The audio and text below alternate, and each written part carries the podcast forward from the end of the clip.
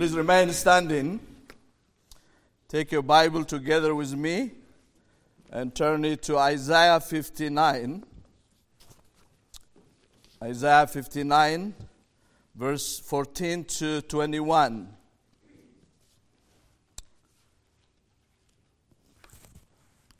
Isaiah 59, beginning from verse 14 to uh, 21. I will read it in the name of Jesus Christ, our Savior. Justice is turned back, and righteousness stands far away. For truth has stumbled in the public squares, and uprightness cannot enter. Truth is lacking, and he who departs from evil makes himself prey.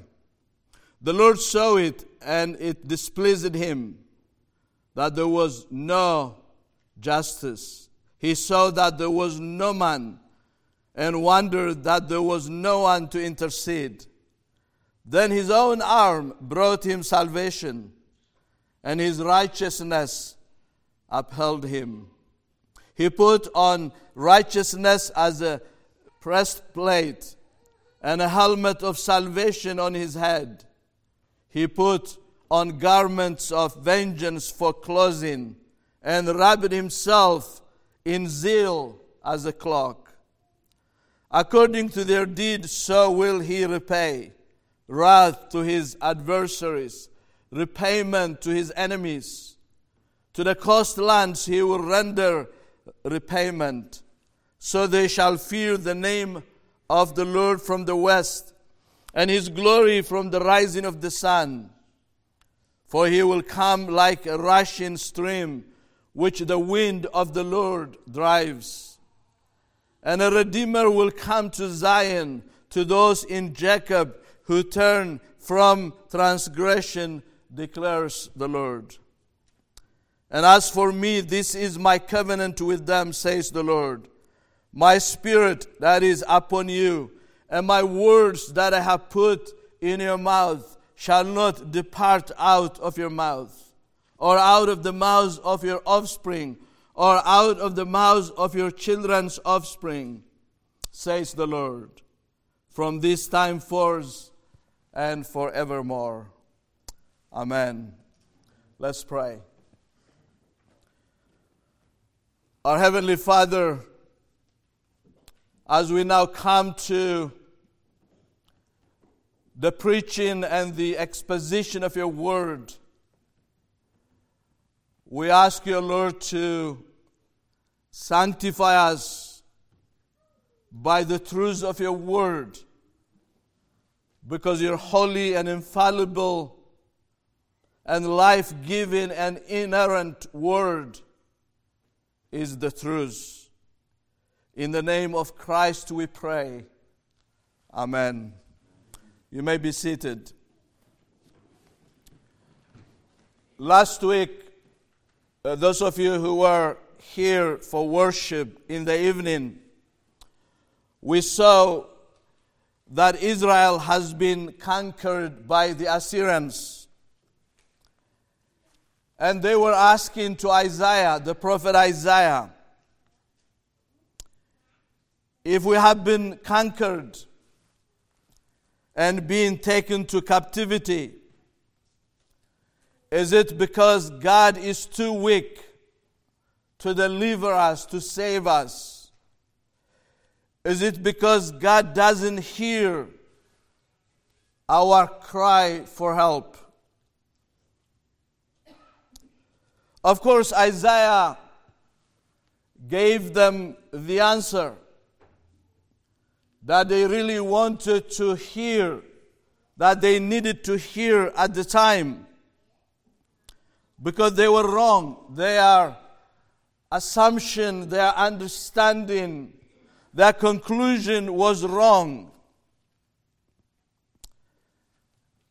They were in captivity not because God's arm was too short or too weak to deliver them,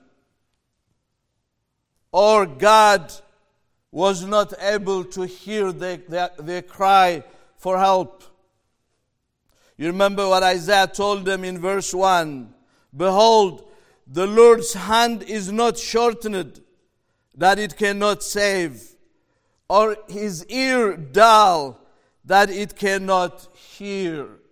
You see, Isaiah was telling them, these are not the reasons why you are in captivity. It's not because God is too weak to deliver or God uh, doesn't hear the cry of his people, but you are in captivity under the hands of the Assyrians because of your sin.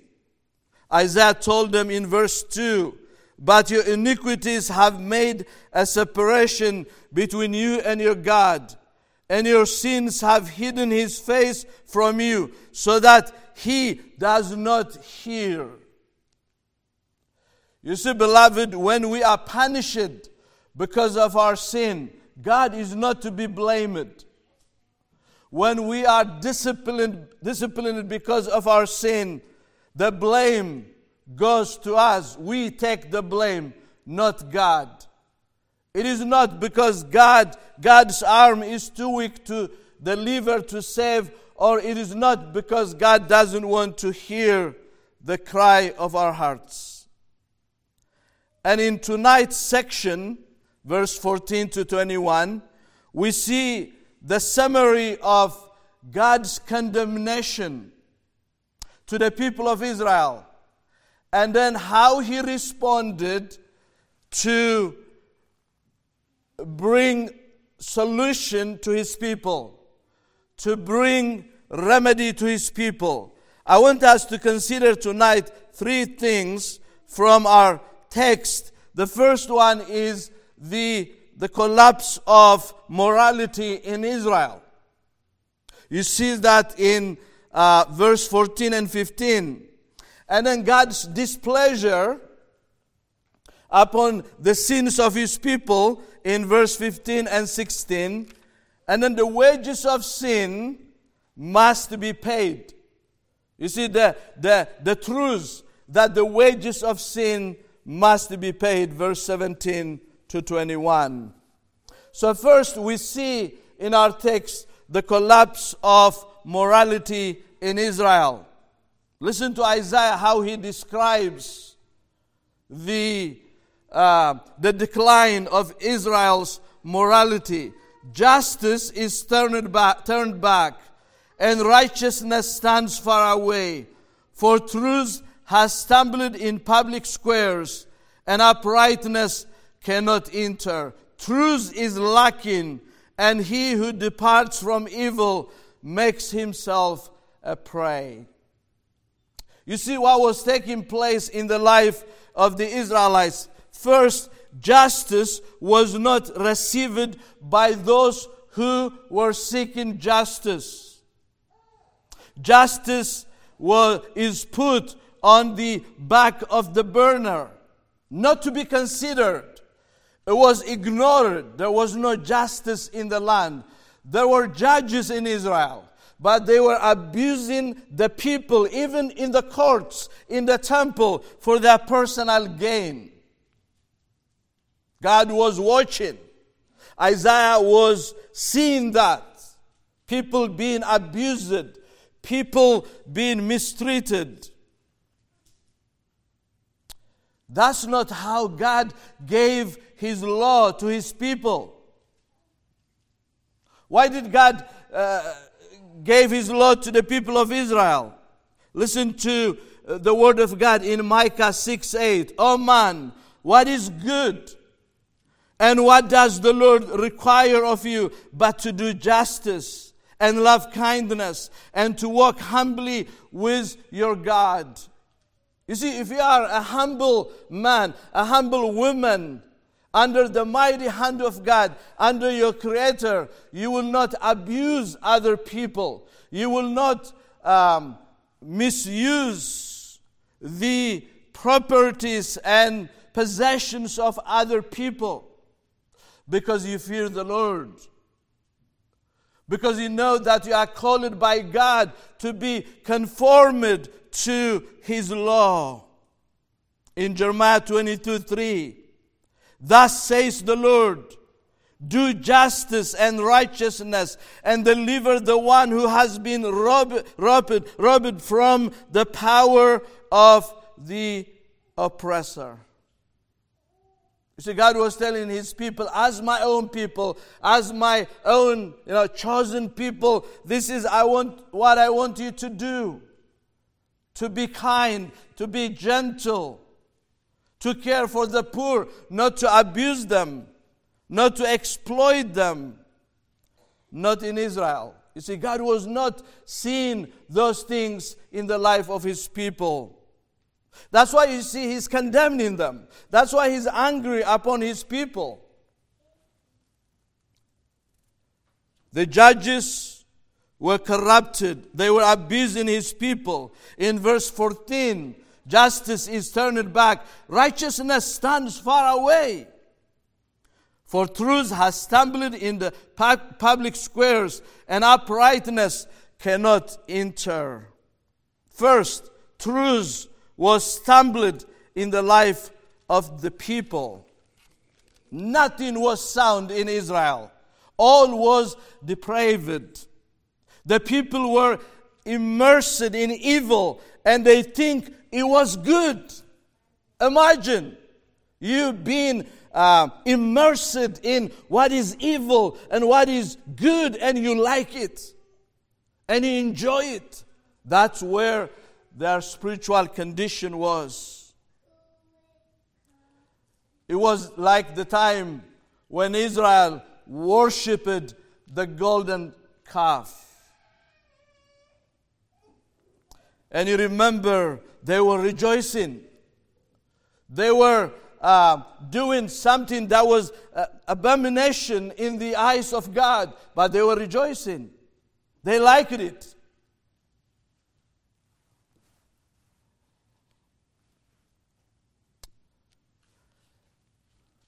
It's like today, you see. People call evil good. People call wicked something good, something exciting. Today, you know, Isaiah said, uh, truth has stumbled in the public squares. That's exactly what is taking place in this land today. People will tell you things like, um, I have my own truths, and you have your own truths. So let's tolerate one another. They will never tolerate your truths. They just say that for the sake of saying that. But they don't tolerate your truths. But they say, You have your truths, I have my truths. Let's, uh, let's respect one another. Everything is truth except saying that there is one truth. Then when you say there's only one truth, remember Jesus said, I am the way, the truth, and the life. These people who tells you you have your truth, I have my truth, they don't like that statement. It's a biblical statement. It is true. There is only one way. There is only one truth. There is only one life but they want to have multiple of truths, multiples of uh, ways. They tell you, you know, our goal is to arrive to God. Yes, there are multiple ways to God. And you say, no, no, there's only one way to the Father. There's only one way to God. That's your truth. That's not my truth.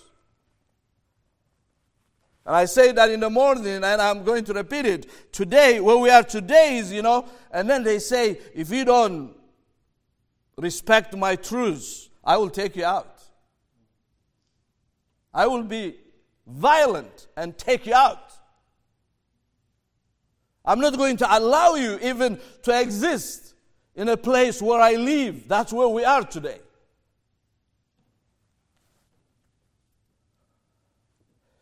You remember Jesus in John 8 31 and 32.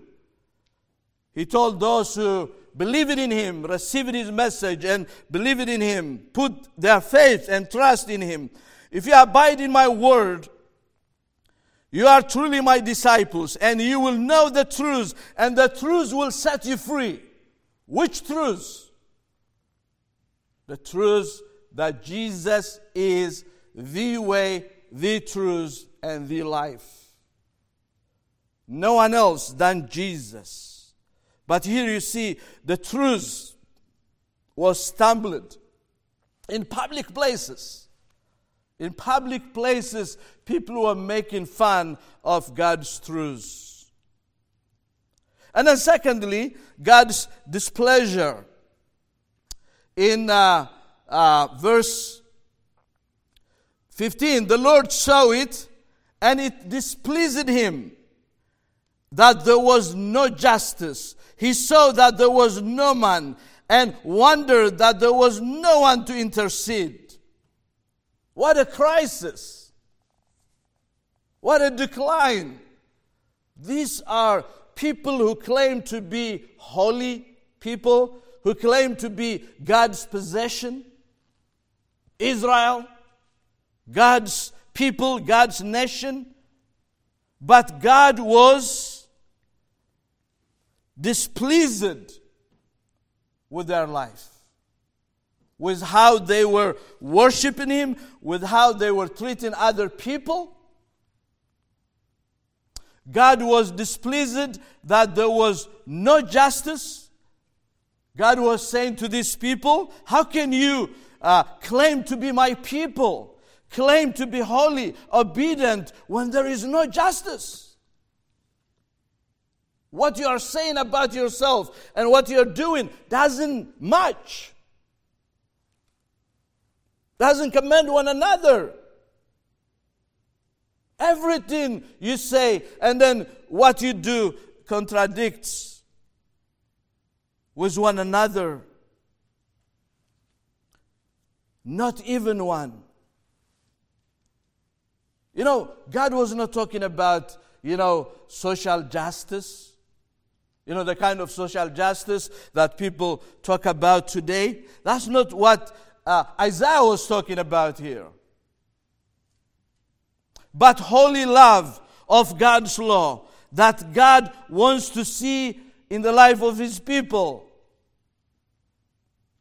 Remember in Mark 12, verse 30 and 31, Jesus um, was answering the question from the, from the, the scribe the scribe asked him, What is the greatest commandment? And Jesus told him, First, love your God. Love the Lord God with all your heart, with all your soul, with all your mind and strength first. And then love your neighbor as yourself. If you love your neighbor as yourself, no need to talk about social justice. You love your neighbor. There will not be abuse. There will not be discrimination. If you love God and you love your neighbor as yourself, no need to talk about this social justice that we hear about today. It will not exist. In Psalm 19, 7 to 11, Psalm 19, 7 to 11, listen to the psalmist. The law of the Lord is perfect. This is what God gave to his people perfect law, reviving the soul. The testimony of the Lord is sure, making wise the simple. The precepts of the Lord are right, rejoicing the heart. The commandment of the Lord is pure, enlightening the eyes. The fear of the Lord is clean, enduring forever. The rules of the Lord are true, and righteous altogether. And to be desired are they than gold, even much fine gold. Sweeter also than honey, and drippings of the honeycomb. Moreover, by them is your servant warned.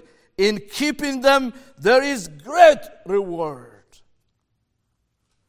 This is what God uh, wanted to see in the life of His people, that, but that's not how they were living His life. So God decided to do, to do something about his people. And this is where you see the change. In verse uh, 16, he saw that there was no man. He wondered that there was no one to intercede. Now listen to this. Then his own arms, his own arm brought him salvation, and his righteousness upheld him.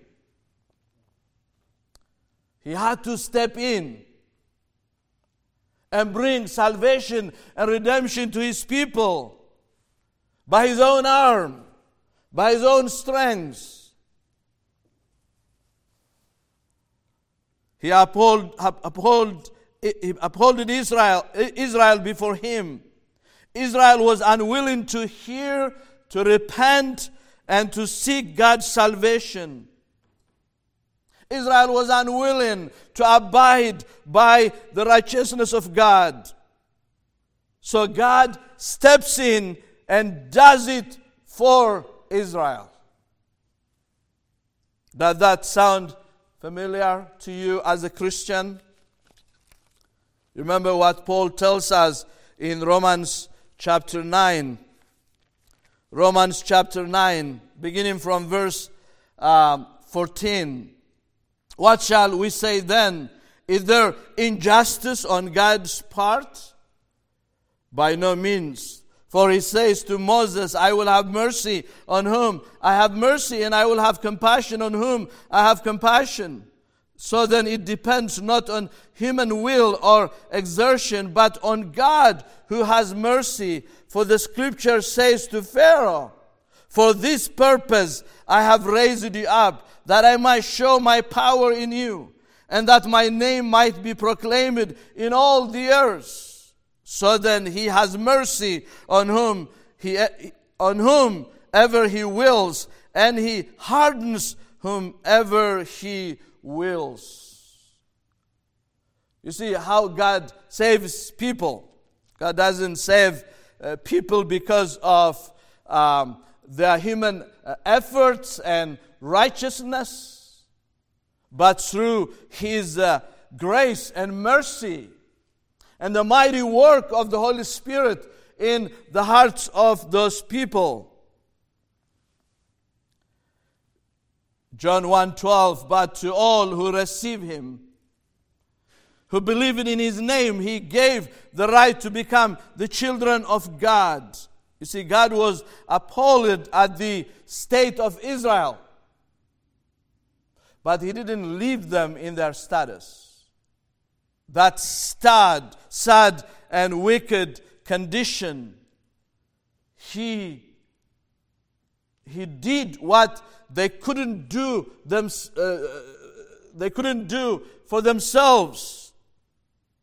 God did it for them. Now, thirdly, I want us to consider they are related. But the truth about, you know, the wages of sin must be paid. In verse 17, he put on righteousness as a, a breastplate and a helmet of salvation on his head. And then notice verse uh, 19 and 20. So they shall fear the name of the Lord from the west, and his glory from the rising of the sun. For he will come like a rushing stream which the wind of the Lord drives. Now listen to this. And a Redeemer will come to Zion, to those in Jacob who turn from transgression, declares the Lord. A Redeemer will come. Now there is uh, a false teaching that you always hear around you. Let me tell you what it is.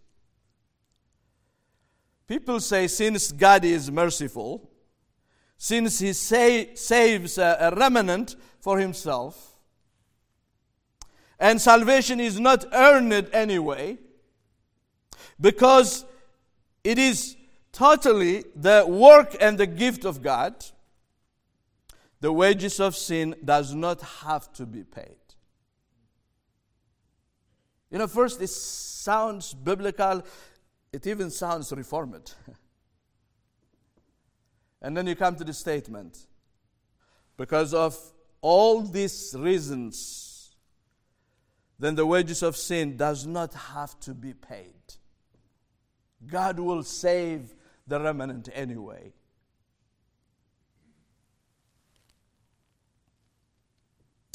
Now, I want you all to know that that is a lie.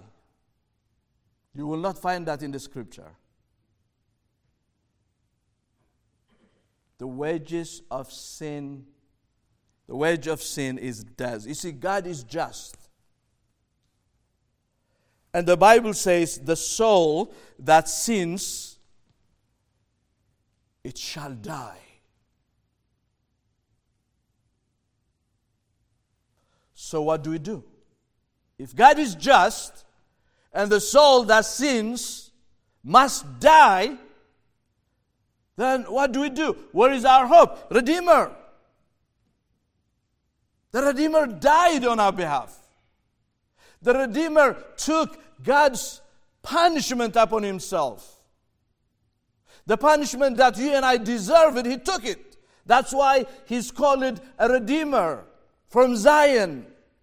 From God's holy place, He came from above, from heaven. He took human flesh and became our Redeemer. He paid the ransom for our sin, for our guilt.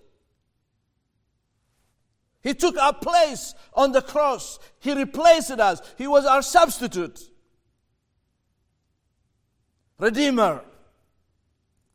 Yes, the, the wage of sin is death, and Jesus died that death for you, my friends.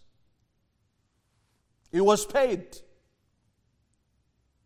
The false teaching that I told you, it will destroy people's life.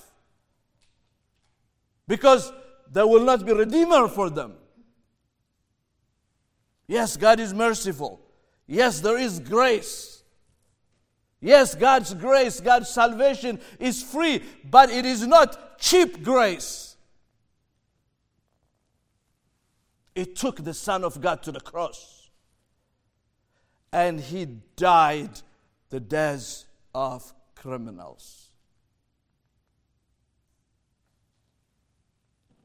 And that shows you God's love and mercy to you and I through Jesus the Redeemer, the Son of God. You see, Isaiah said, and a Redeemer will come to Zion, to those in Jacob who turn from transgression, who repent, who are sorrowful about their sin, who are in tears because of their sin, who are saying, Oh, the wage of my sin is death. Who would rescue, rescue me from this death? Redeemer. Christ, Jesus, will rescue from God's eternal punishment and wrath. Now, Isaiah finishes chapter 59 with this wonderful remark. And I, I, want all of you to take this with you tonight and share it with others. You know, we always come to the cross and we say, Praise God, Jesus died for me. My Redeemer paid the ransom for me. Then what? Then how do we live the Christian life? What provision do we have in Christ Jesus? Listen to the provision. And as for me, this is my covenant with them, with my people, whom I redeemed through the Redeemer says the Lord, My spirit that is upon you, and my words that I have put in your mouth shall not depart out of your mouth, or out of the mouth of your offspring, or out of the mouths of your children's offspring, says the Lord, from this time forth and forevermore. What a covenant! But I want you to understand what God is promising here. First, the Holy Spirit. My covenant with my people, whom I redeemed. My spirit is in you. My spirit is with you. And my spirit will not depart from you. Why?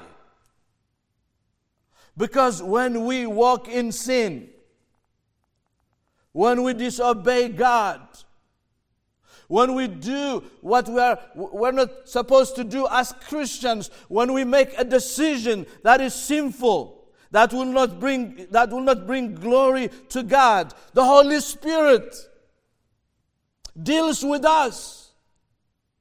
How? When we read the Word of God. You see, we have the Holy Spirit, we have the Word of God to guide us in this life, to correct us, to guide us, to convict us. The problem is when we disregard the voice of the Spirit through the Word of God, then we are in big trouble. And that's where God's discipline comes to us. But God's covenant, you see, He gave us His Spirit, He gave us His Word, and the promise is they will not depart out of your mouth, my word, not only from your life, but even the life of your children. You see, man, this is, that's why you see family worship is so crucial for you. To sit with your children, read the scripture, pray with them. And you know what they are doing? You are reminding them that the word is in their mouth and the word will not depart from them. The Spirit is guiding them. But if that, that doesn't exist in your home, if, if that doesn't exist in the life of your children, then this covenant will not be effective in their life. The Spirit and the Word. You see God's love. It's not only the cross. Yes, the cross is our, you know, our glory. Everything is finished, paid, full. But then comes God's provision for us to live the Christian life for God's glory. Spirit and the Word of God are with us. In Psalm 119, 105, the psalmist says, Your word is a lamp to my feet and a light to my path. This word will not depart from you. It will not depart from your children. Some of you, some of you are still young, still single, you don't have children. But when you are married and you bring children, you know, you have this promise, this spirit and this word will not depart from you, your children, and your children's children. Your word is a lamp to my feet and a light to my path. Let's apply this, what we heard tonight, in two ways.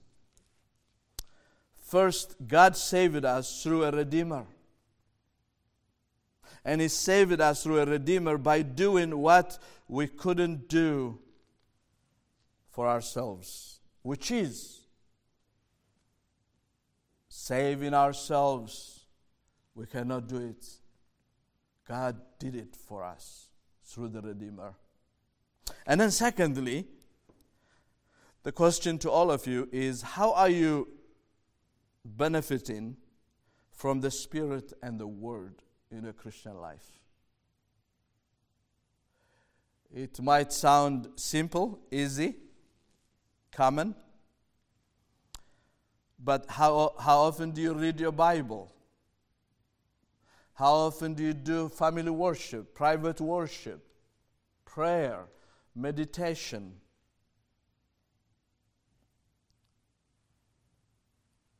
How often do you make yourself available for the work of the Holy Spirit through the Word of God in your life? These two provisions, and they will never depart from you. Use them in a Christian life because God has given them to you and for the good of your soul. Let's pray. Our gracious and heavenly Father, thank you for the Redeemer, our Lord Jesus Christ, who died on the cross for us to redeem us, to save us to reconcile us with you, the Holy God.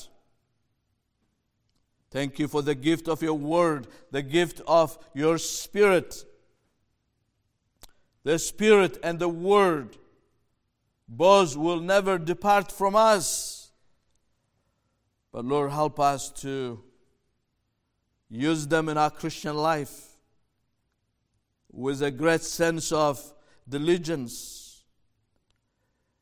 Help us to make ourselves available to them by your grace so that they would work in our life, the Spirit and the Word, and conform us to the likeness of your Son Jesus Christ. Even as we heard this morning, they would turn all of us to faithful witnesses to the light.